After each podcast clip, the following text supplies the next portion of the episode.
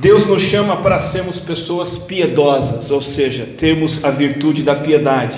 E esse é o tema dessa série de mensagens, Vida Centrada em Deus, que nós estamos estudando aos domingos à noite. A piedade é devoção a Deus que resulta em uma vida agradável a Ele. Isso significa dizer que a pessoa piedosa, ela se parece mais e mais com o próprio Deus, ela traz em si o caráter de Deus e, e ela deixa de se parecer com o mundo cada vez mais. Há uma manifestação externa, visível da piedade, que é o caráter semelhante ao caráter de Deus. Então, se você quer ter o caráter piedoso, conforme a Bíblia tanto nos recomenda, você e eu temos que aprender o que a Bíblia diz sobre o caráter do próprio Deus. E virtudes que Deus tem no seu caráter começam a ser reproduzidas na vida de uma pessoa piedosa. Nós já vimos que a pessoa piedosa ela é humilde, vimos que ela é grata, que ela tem contentamento, que ela é alegre, e hoje eu convido você a contemplar um aspecto do caráter de Deus que estamos ressaltando no culto hoje, cantamos sobre isso, celebramos isso, que é a virtude da santidade. Uma pessoa que é piedosa, ela tem o caráter de Deus, e esse aspecto do caráter de Deus é fundamental. Deus é santo. Não tem como a minha vida ser centrada em Deus e não ser cada vez mais uma vida santa. Então vamos tratar hoje sobre santidade. E a Bíblia diz assim: Mas, assim como é santo aquele que o chamou, sejam santos vocês também em tudo que fizerem, pois está escrito: Sejam santos, porque eu sou santo. Qualquer cristão que não esteja com ardor, buscando santidade na sua vida em todos os aspectos, ele está desmentindo o propósito de Deus em salvá-lo. Ele está deturpando a razão pela qual Deus o escolheu e o salvou. Isso nos fala da importância da santidade. A santidade sendo buscada na nossa vida intensamente, ardorosamente, não é uma opção. Eu queria que você olhasse para a santidade comigo hoje, embora esse seja um assunto tão amplo, poderíamos criar um curso de teologia de, de meses e anos sobre santidade, uma série inteira de pregações sobre, só sobre santidade. Eu estreito o escopo desse assunto e hoje eu quero olhar para três aspectos da santidade: o que ela significa, o desafio que ela é na nossa vida, e em terceiro, como buscar a santidade. E nós vamos nos resumir a esses três tópicos hoje, começando então pelo significado da santidade. O que é ser santo? O que é santidade? O apóstolo João escreve em sua carta: Esta é a mensagem que dele ouvimos e transmitimos a vocês. Deus é luz, nele não há treva alguma. Você pode de repente dizer assim, pastor, esse versículo está falando sobre Deus ser luz, não sobre Deus ser santo. Veja, vamos entender o conceito de Deus como luz aqui. Toda vez que a Bíblia fala que Deus é luz, ela se refere a, a um de dois aspectos, uma de duas possibilidades. Primeira, Deus luz como Deus que dá a luz, o Deus que revela, o Deus que ilumina, o, que, o Deus que salva. Esse é um aspecto de Deus ser luz. Mas o outro aspecto de Deus ser luz é o aspecto da pureza absoluta, a perfeição absoluta de Deus. Luz simboliza que Deus é absolutamente perfeito. Então, luz aqui para João é um símbolo da pureza plena de Deus é, é, Deus não é 99,44% puro, Deus é 100% puro, Ele é infinitamente puro e perfeito, nem o menor grau de pecado ou mancha há no caráter de Deus, e é isso que significa santidade. Ah, uma definição mais simples de ser santo é ser sem pecado. Hebreus 4,15 diz que Jesus foi alguém que, como nós, passou por todo tipo de tentação, porém sem pecado.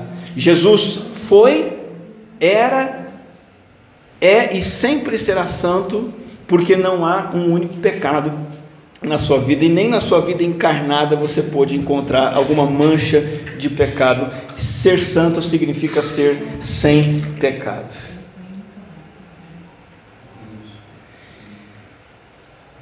E isso é pedido de nós. Quando você pensa assim, puxa vida, mas Deus não tem pecado, Jesus aqui na terra não teve a mancha do pecado, luz perfeita, isso é com ele, comigo não, não tem nada a ver comigo. Mas veja como o mesmo João vem e diz assim: meus filhinhos, sobre esse Deus que é luz, eu estou escrevendo aqui, e escreva a vocês essas coisas para que vocês também não pequem. Jesus não falou assim, João não escreveu assim, olha, não cometa pecados graves. João escreveu, não peca. João não escreveu assim, olha, não cometa muitos pecados. Não. João escreveu, não pequem. Porque todo e qualquer pecado é uma afronta à autoridade de Deus. Todo e qualquer pecado seja aquele pecado que os homens acham que é pecado, ou aqueles pecados que os seres humanos não acham pecado, mas para Deus é pecado, todo pecado é um desrespeito à sua lei, é um repúdio ao seu amor. Qualquer pensamento, qualquer olhar, qualquer falar e agir, seja para com pessoas, situações, circunstâncias, tudo precisa estar debaixo do perfeito padrão de santidade de Deus.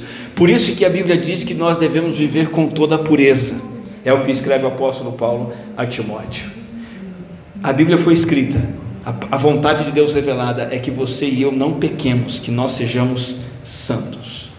E logo então, entendendo o que é santidade, que é estar sem pecado, que é ser luz como Deus é luz, totalmente puro, logo nos deparamos com o fato de que a santidade é um grande desafio. Esse é o meu segundo tópico a abordar nessa noite sobre santidade. A santidade é um desafio tremendo, porque todos nós falhamos nessa busca. E é irônico, mas o próprio João que escreveu dizendo para nós não pecarmos, ele diz que nós acabamos pecando. Se afirmarmos que estamos sem pecado, enganamos a nós mesmos e a verdade não está em nós.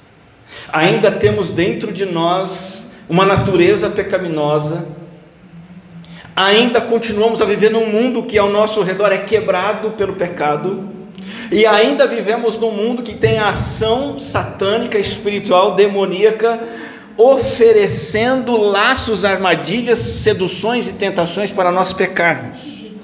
A tentação ronda por todos os lados, dentro de nós, ao nosso redor e no mundo espiritual. E a nossa natureza pecaminosa se rende a ela.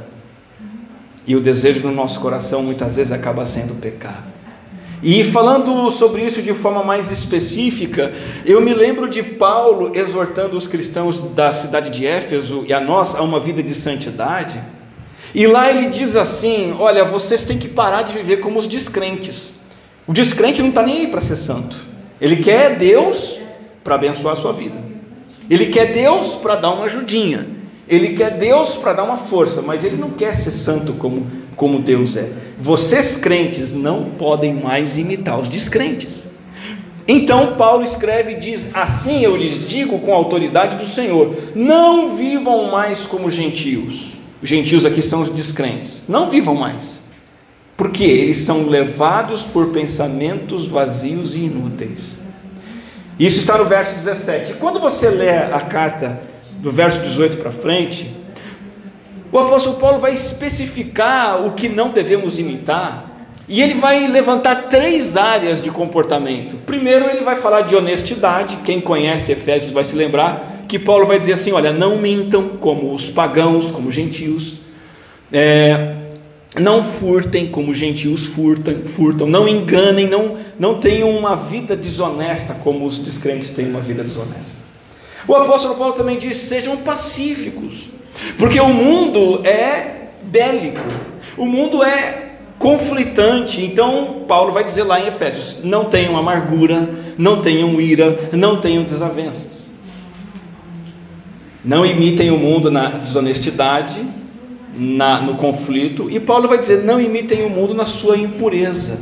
E Paulo vai falar de pureza moral e sexual, e vai dizer: olha, não pode haver nem insinuação de imoralidade sexual na vida de vocês, nem no falar, nem no olhar, nem no pensar, nem no agir. Só que o que João está nos dizendo, e é uma realidade na nossa vida, é que é cada vez mais difícil viver assim. Esses valores da honestidade, de sermos pacíficos, de sermos puros, não tem valor nenhum para a nossa cultura. A nossa cultura cada vez mais valoriza o contrário, valoriza a corrupção, a desonestidade, a mentira, a agressão, a violência e a impureza moral de todo tipo. E de repente você pode dizer assim: é, Paulo escreveu para um contexto que não tem nada a ver com o atual. Hoje em dia a coisa está feia, está complicado. Tem internet, tem Instagram, tem esse mundo corrompido. O mundo de Éfeso não era muito diferente. Ele mesmo diz assim: a mente deles está mergulhada na escuridão. Lá em Éfeso, era assim a vida do povo sem Cristo lá. Andam sem rumo, alienados da vida que Deus dá, pois são ignorantes, endureceram o coração para Ele, tornaram-se insensíveis, vivem, olha aqui na descrição do mundo atual, vivem em função dos prazeres sensuais e praticam avidamente toda espécie de impureza. Esse é o nosso mundo hoje também, e o desafio nosso é não viver dessa maneira. E no meio dessa impiedade avassaladora, grosseira, o desafio é mantido. Vamos nos livrar desses traços pecaminosos. Vamos nos livrar da falta de santidade. Vamos nos revestir dos traços de justiça e santidade. Por isso que o apóstolo Paulo continua o texto dizendo o seguinte: uma vez que vocês ouviram falar de Jesus, seja lá em Éfeso, antiga, seja em Morungaba, atual, uma vez que vocês ouviram falar de Jesus e foram ensinados sobre a verdade que vem dele, livrem-se, livrem-se da sua antiga natureza e do seu velho modo de viver corrompido pelos desejos impuros e pelo engano. Deixem que o Espírito renove os seus pensamentos e atitudes e revistam-se de sua nova natureza criada para ser verdadeiramente justa e santa como Deus. Deus não espera de nós menos do que ele esperava dos crentes de Éfeso. A responsabilidade de buscar a santidade no meio de uma sociedade pervertida continua sendo a mesma, tão grande quanto era no início da história da igreja cristã. Jamais vamos atingir esse alvo Vamos falhar continuamente, mas este precisa ser o nosso desafio, a busca suprema, o objeto mais ardente dos esforços, de orações e desejos, desejos que eu trago no meu coração. Por isso, eu quero trazer aqui o terceiro tópico dessa mensagem, que é a busca da santidade. Sendo ela um dever, porque é algo que o próprio Deus tem no seu caráter e deve ser reproduzido em mim estar sem pecado, 100% puro, sendo um desafio tão grande, que eu vou fazer? Desistir? Reclamar? Deixar de lado? Não, eu vou buscar a santidade, e eu quero compartilhar com você alguns elementos que são essenciais nessa busca e que vão fazer de você, sim, uma pessoa cada vez mais santa. Quero dividir com vocês algumas práticas que vão desenvolver santidade na sua vida e na minha vida. A primeira busca, a primeira maneira de buscar a santidade é você desenvolver convicção da verdade bíblica. Primeiro passo a ser dado, primeira medida a ser tomada, desenvolver convicção da verdade bíblica. Não deixa mais o TikTok formar suas convicções. Não deixa mais os seus canais de política que você tem ouvido aí falando, seu político preferido, chega. Não são essas convicções que você tem que formar. As convicções que você tem que desenvolver na sua mente, no seu coração, são convicções bíblicas. Romanos 12 diz que a transformação acontece a partir de convicções mentais baseadas na palavra. Não imitem o comportamento e os costumes desse mundo. É o que Paulo falou para os crentes de Éfeso. E ele diz a mesma coisa para os romanos. E aqui ele diz como nós não imitamos o mundo. Como? Deixando que Deus nos transforme. Como que Deus me transforma? Comigo na inércia, na passividade, paradão? Não. É por meio de uma mudança no meu modo de pensar que cabe a mim buscar. Eu preciso buscar uma mudança no meu modo de pensar, a fim de que eu experimente a boa, agradável e perfeita vontade de Deus para mim. Mudar o modo de pensar é a coisa mais difícil que existe. Você sabe que até parar de beber é menos difícil do que mudar o modo de pensar. Eu acho que até parar de usar droga, cocaína, é difícil. Mas é mais fácil parar de usar cocaína do que mudar o modo de pensar. E, e nesse tópico, a maioria dos cristãos tem falhado. Acontece que quando você vai fazer o compromisso de ler as Escrituras, orando continuamente, e aí você começa a entender a vontade de Deus para tudo, principalmente para a sua conduta, para o seu caráter. E aí o Espírito Santo vai aplicando essa palavra na sua vida em áreas específicas e você vai aprendendo a obedecer. É aí que você começa a formar convicções baseadas na Bíblia. Para você parar de beber, talvez em seis meses, em seis meses, um ano você consiga. Tem alguns passos específicos para isso. Você se interna, você toma algumas medidas, alguns remédios e você para. Mas o desenvolvimento de convicção sobre a verdade bíblica, mudar o modo de pensar, é trabalhoso, é constante, é para a vida toda. E é a primeira exigência para você ser santo.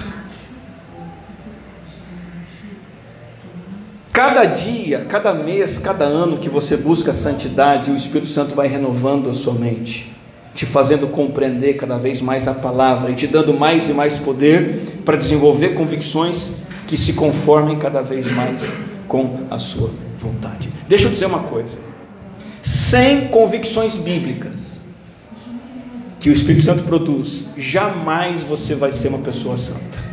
É impossível alguém ser santo sem desenvolver convicções bíblicas. É por isso que a gente vê muita gente se achegando à igreja, se achegando ao evangelho, mas não tem uma mudança genuína. Muda só ali a roupa que usa, muda só o linguajar, muda só os costumes semanais, vai na igreja, muda algumas coisas externas, mas a cabeça continua vazia da palavra. E com cabeça vazia da palavra de Deus, não tem santidade. O único caminho é permitir que o Espírito Santo consolide em você convicções pela Sua palavra.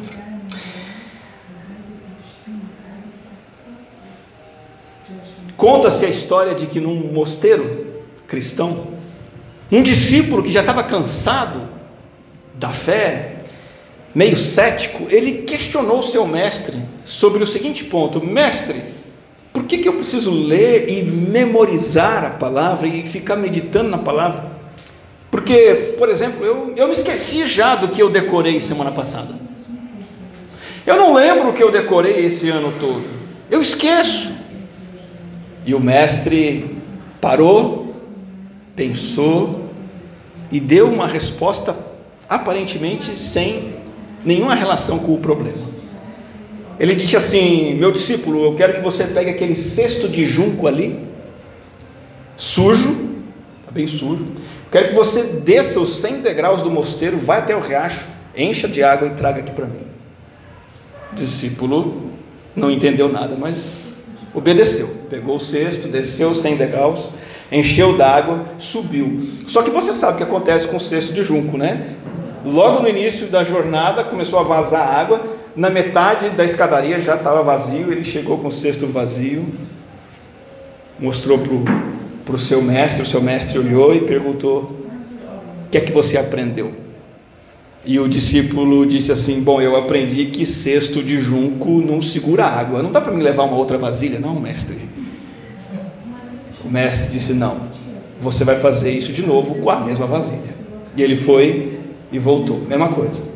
Foi e voltou. Cesto de junco não segurava. Foi e voltou. Cesto de junco não segurava. Na décima vez, depois de ter andado dois mil degraus, né? mil descendo e mil subindo, o mestre perguntou: Meu discípulo, o mestre também já estava passado, né?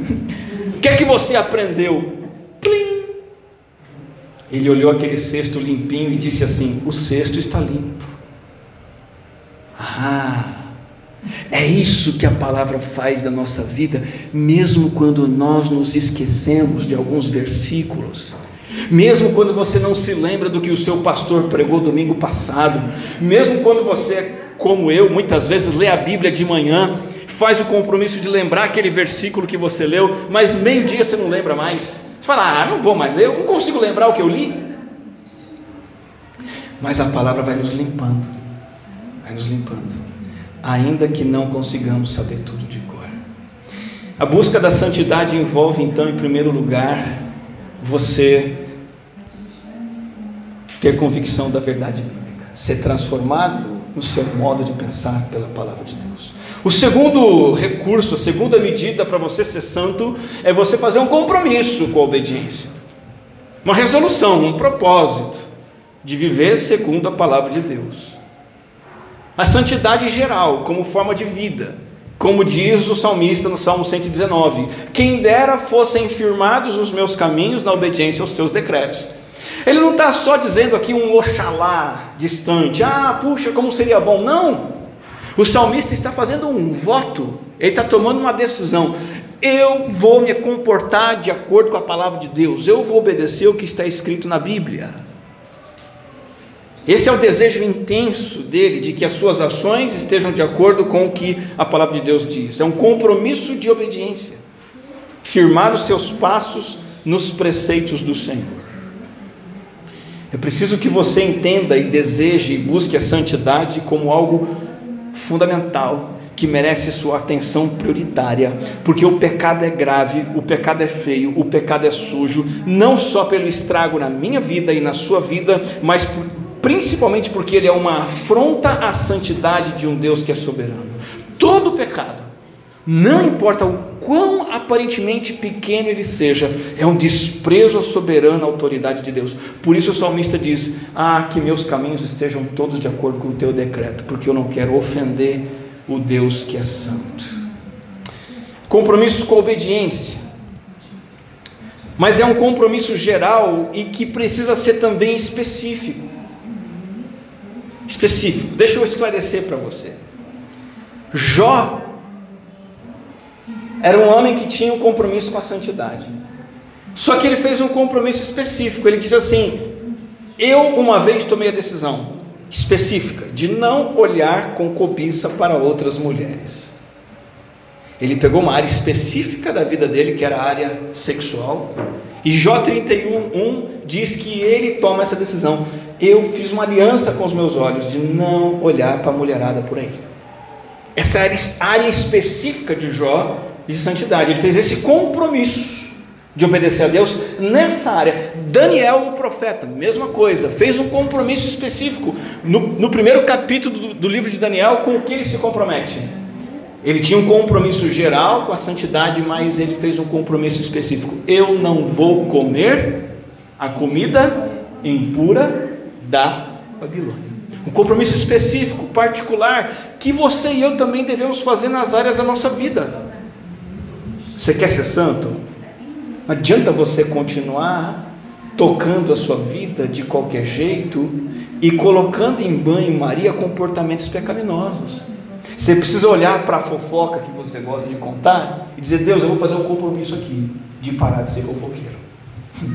Você precisa olhar para a gastança de dinheiro e fazer um compromisso específico: Deus, eu estou gastando mais do que eu ganho faz tempo. Isso é pecado, chega compromisso de obediência. Você precisa olhar, talvez, para a pornografia, para o adultério, para o namoro impuro, seja lá o que for, dizer: Eu vou abandonar isso, é um compromisso que eu estou fazendo. E automaticamente, esse segundo passo da santidade, o compromisso com a obediência, leva ao terceiro passo, a terceira maneira de buscar a santidade, que é tendo disciplina nas escolhas diárias. Santidade não vem num retiro de final de semana. Santidade não vem de uma oração forte, de um bispo, um apóstolo ungido. Oração, a, a santidade vem de escolhas sérias feitas dia após dia. São pequenas escolhas diárias que consolidam uma vida santa. E Paulo tinha isso em mente quando ele escreve a Tito: a graça de Deus se manifestou salvadora a todos os homens, ela nos ensina a renunciar à impiedade e às paixões mundanas. Paulo está falando aqui para Tito de rotina diária, de escolhas diárias, de viver de maneira sensata, justa e piedosa nesta era presente. Para experimentar a santidade que Deus quer para mim, eu preciso fazer a escolha certa diante de cada tentação específica. Que escolhas eu devo fazer? Por exemplo, de dizer não a determinado pecado, como nós acabamos de mencionar aqui, e isso continuamente. Talvez verbalizar isso, dizer não em voz alta para si mesmo. Eu não vou contar essa fofoca. Eu não vou comprar isso porque Deus não quer, porque eu não tenho dinheiro. Dizer não. Né? E fazer morrer essas más ações. E dizendo sim àquilo que é correto, aquilo que é puro, aquilo que é santo. Dando os passos positivos na busca da santidade. E do mesmo jeito que de repente você diz não, Senhor, aqui estou, eu não vou cair no pecado moral agora que está me assediando. Você faz uma oração positiva audível. Sim, Senhor, eu vou te agradar com a minha vida. Eu peço ao Espírito Santo que me ajude a manter esse não e que eu viva o sim do Senhor. Essa é uma escolha diária. Não é uma vez, duas, três. Não são 365 vezes. É todos os dias até a eternidade. A escolha diária de você se nutrir das Escrituras como vimos no tópico anterior, de modo que eu desenvolva convicções bíblicas que me, me conformem à vontade de Deus. A escolha diária de estar em oração, clamando pela graça de Deus para que Ele me ajude a dizer não ao pecado. A escolha diária de evitar situações em que eu possa cair. Sabe aquele negócio de andar perto do precipício? Quem não quer cair não anda perto do precipício.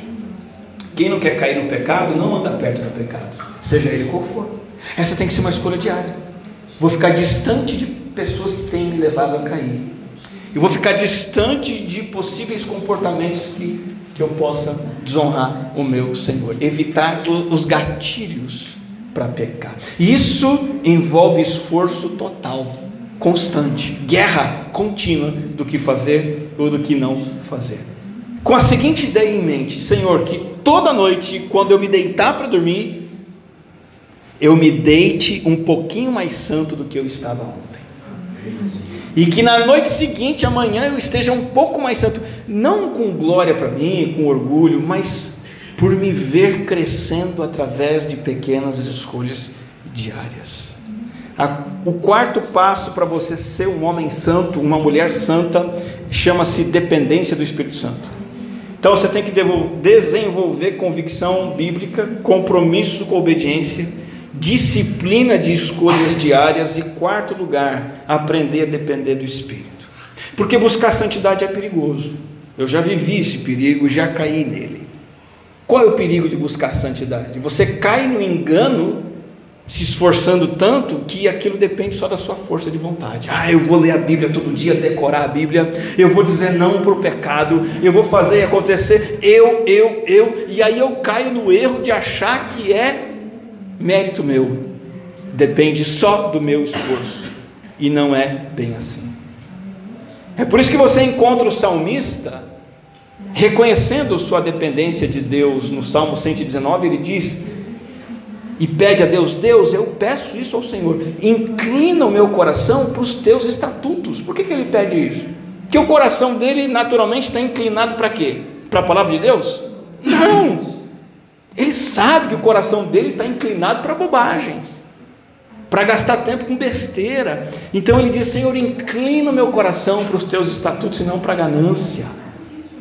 Desvia os meus olhos das coisas inúteis. O que, que ele está admitindo aqui? Eu, por mim mesmo, só olho para bobagem, só presto atenção no que não presta. Faze-me viver nos caminhos que, tratar, que traçaste.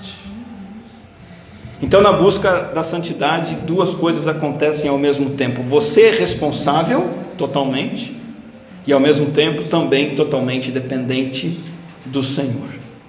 A mudança do coração é obra do Senhor, e você já aprendeu hoje que essa mudança acontece à medida que o Espírito Santo usa a palavra que está na sua mente para renovar o seu modo de pensar. Então é necessário depender do Espírito Santo para sermos santos. Eu recorro novamente a Romanos 12: deixem que Deus os transforme por meio de uma mudança em seu modo de pensar. O verdadeiro discípulo de Cristo piedoso que busca ser santo está em contínuo processo de transformação, através da renovação da sede da sua vida, dos seus pensamentos, do seu entendimento, dos seus desejos, das suas ações. O Espírito Santo age à medida que a palavra de Deus está na nossa mente transformando o nosso modo de pensar. Você deve saber que uma pessoa que não tem Jesus, ela consegue mudar de comportamento, não consegue? Consegue. Ela muda ações externas. Muda. Mas só o Espírito Santo transforma de dentro para fora.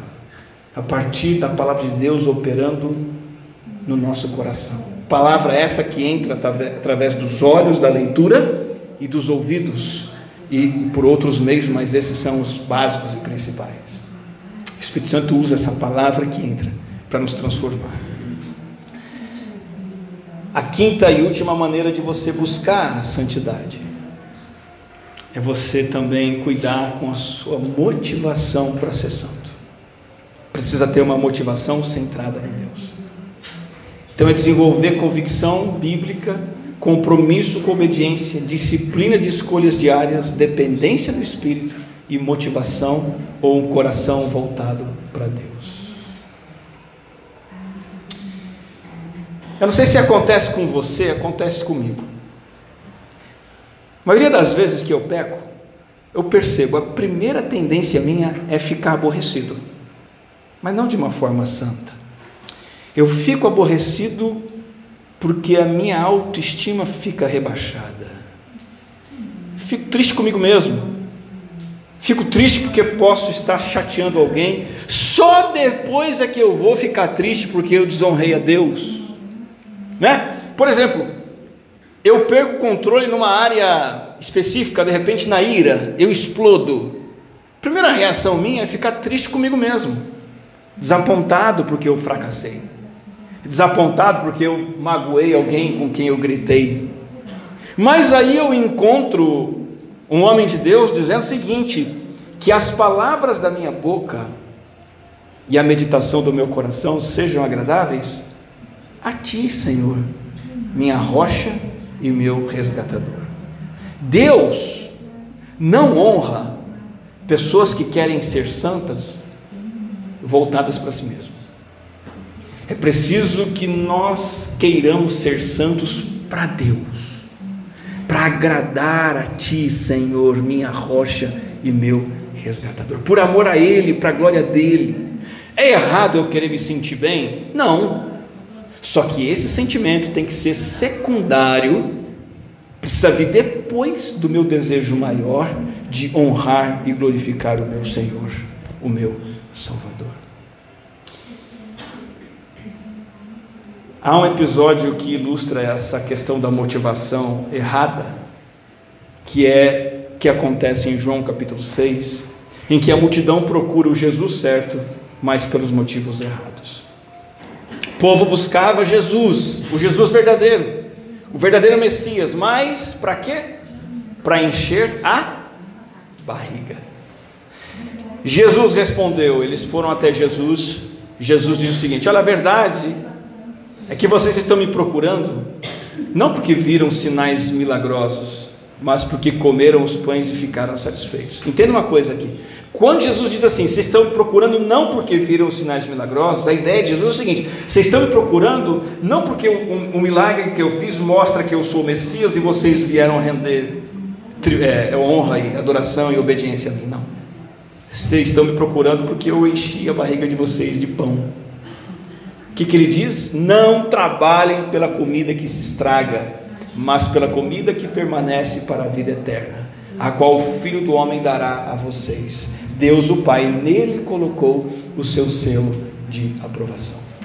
Jesus tinha multiplicado o alimento e eles querem que Jesus faça isso de novo porque eles estão com fome. E Jesus diz: Não, mas o alimento aqui sou eu. Eu quero cuidar de vocês, eu quero que vocês tenham suprimento, mas cuidado, Porque pode ser que a única coisa que vocês querem de mim é pão. E eu sou o pão vivo que desce do céu. Eu sou o pão da vida. E Jesus nos convida à motivação correta de buscarmos a Ele, a motivação correta de sermos santos. Não é por aquilo que nos sacia fisicamente, mas para que nós possamos saciá-lo e agradá-lo. Ninguém consegue ser santo se não tiver, primeiramente, a motivação centrada em agradar a Deus. Finalizando esse tempo de reflexão na palavra, nós vimos que santidade significa sermos sem pecado, sermos puros como Deus é. Vimos que é um desafio, nossa natureza é pecaminosa, nosso mundo é corrompido e Satanás está sempre tentando nos derrubar. Mas você viu aqui comigo hoje alguns elementos que vão te ajudar e não vão falhar na busca pela santidade. Desenvolva convicções bíblicas. Faça um compromisso com a obediência. Que esse compromisso seja um compromisso de escolhas diárias na dependência do Espírito Santo. E com a motivação correta. Eu quero agradar o meu Deus. Nós cantamos hoje aqui. Eu quero ser santo como tu és. Mas eu queria que você tivesse um tempo seu agora de oração e reflexão. É realmente esse o seu desejo hoje? Eu quero que tenhamos um tempo para cada um no coração falar com Deus sobre isso e orar o Salmo 19, 14 que nós acabamos de ler aqui. Que as palavras da minha boca e a meditação do meu coração sejam agradáveis a Ti, Senhor, minha rocha e meu resgatador. Eu vou